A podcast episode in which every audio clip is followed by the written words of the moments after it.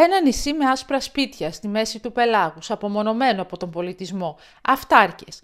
Λούζεται μόνο από το φως του ήλιου και του φεγγαριού. Δεν έχει ηλεκτρικό ούτε δρόμους. Το κεντρικό γραφειοκρατικό κράτος είναι απόν και οι λιγοστοί κάτοικοι, γυραίοι κυρίως, αλλά και κάποιοι έφηβοι και παιδιά, ζουν σε έναν ιδιότυπο μεσαίωνα που διέπεται από αρχιετυπικούς διεισμούς. Φως, σκοτάδι, άνδρες, γυναίκες, στεριά, θάλασσα, ζωή, θάνατος.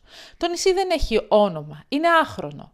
Από μακριά αντιχούν περίεργα τραγούδια που θυμίζουν τα μυρολόγια της Μάνης, αλλά και τα πορτογαλικά φάντο ή παραδοσιακά αφρικανικά τραγούδια. Σε αυτό το πλαίσιο τοποθετεί η Ολλανδή σκηνοθέτης και κάτοχος του θεατρικού βραβείου Φάουστ, Λίσμπετ Κόλχοφ, τη μεταφορά επισκηνής του μυθιστορήματος της Γερμανίδας συγγραφέα Κάρεν Κέλλερ Μυρολόι, που ανέβηκε φέτος από τη νεανική σκηνή του σημαντικού γερμανικού θεάτρου στο κέντρο του Βερολίνου.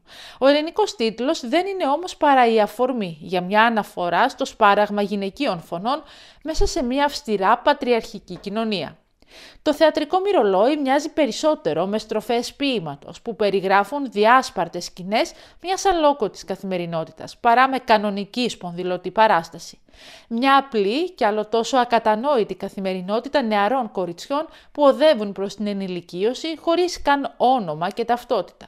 Πλένουν μηχανικά ρούχα, ράβουν, μαθαίνουν τις παραδόσεις από τη γιαγιά, κομβική φιγούρα της παράστασης. Όμως βρίσκονται κυρίως στη σκιά των ανδρών, τους οποίους μαθαίνουν να υπηρετούν από πολύ μικρή ηλικία.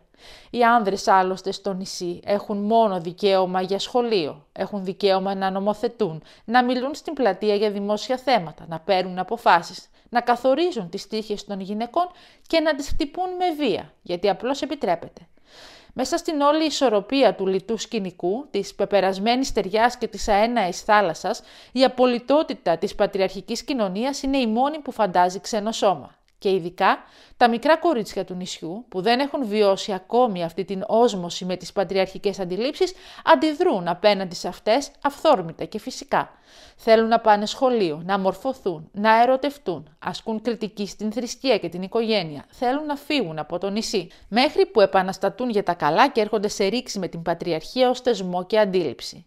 Με γλώσσα απλή, σχεδόν απλοϊκή, χωρίς σύνθετα νοήματα, αλλά με διαρκές το αίσθημα της πάλης, με το παλιό, το ξεπερασμένο, το καταπιεστικό, το μυρολόι γίνεται τελικά ένα σύγχρονο παραμύθι για την ισότητα, την ελευθερία, την εξάλληψη των διακρίσεων και των στερεοτύπων που ξεκινούν από το φύλλο.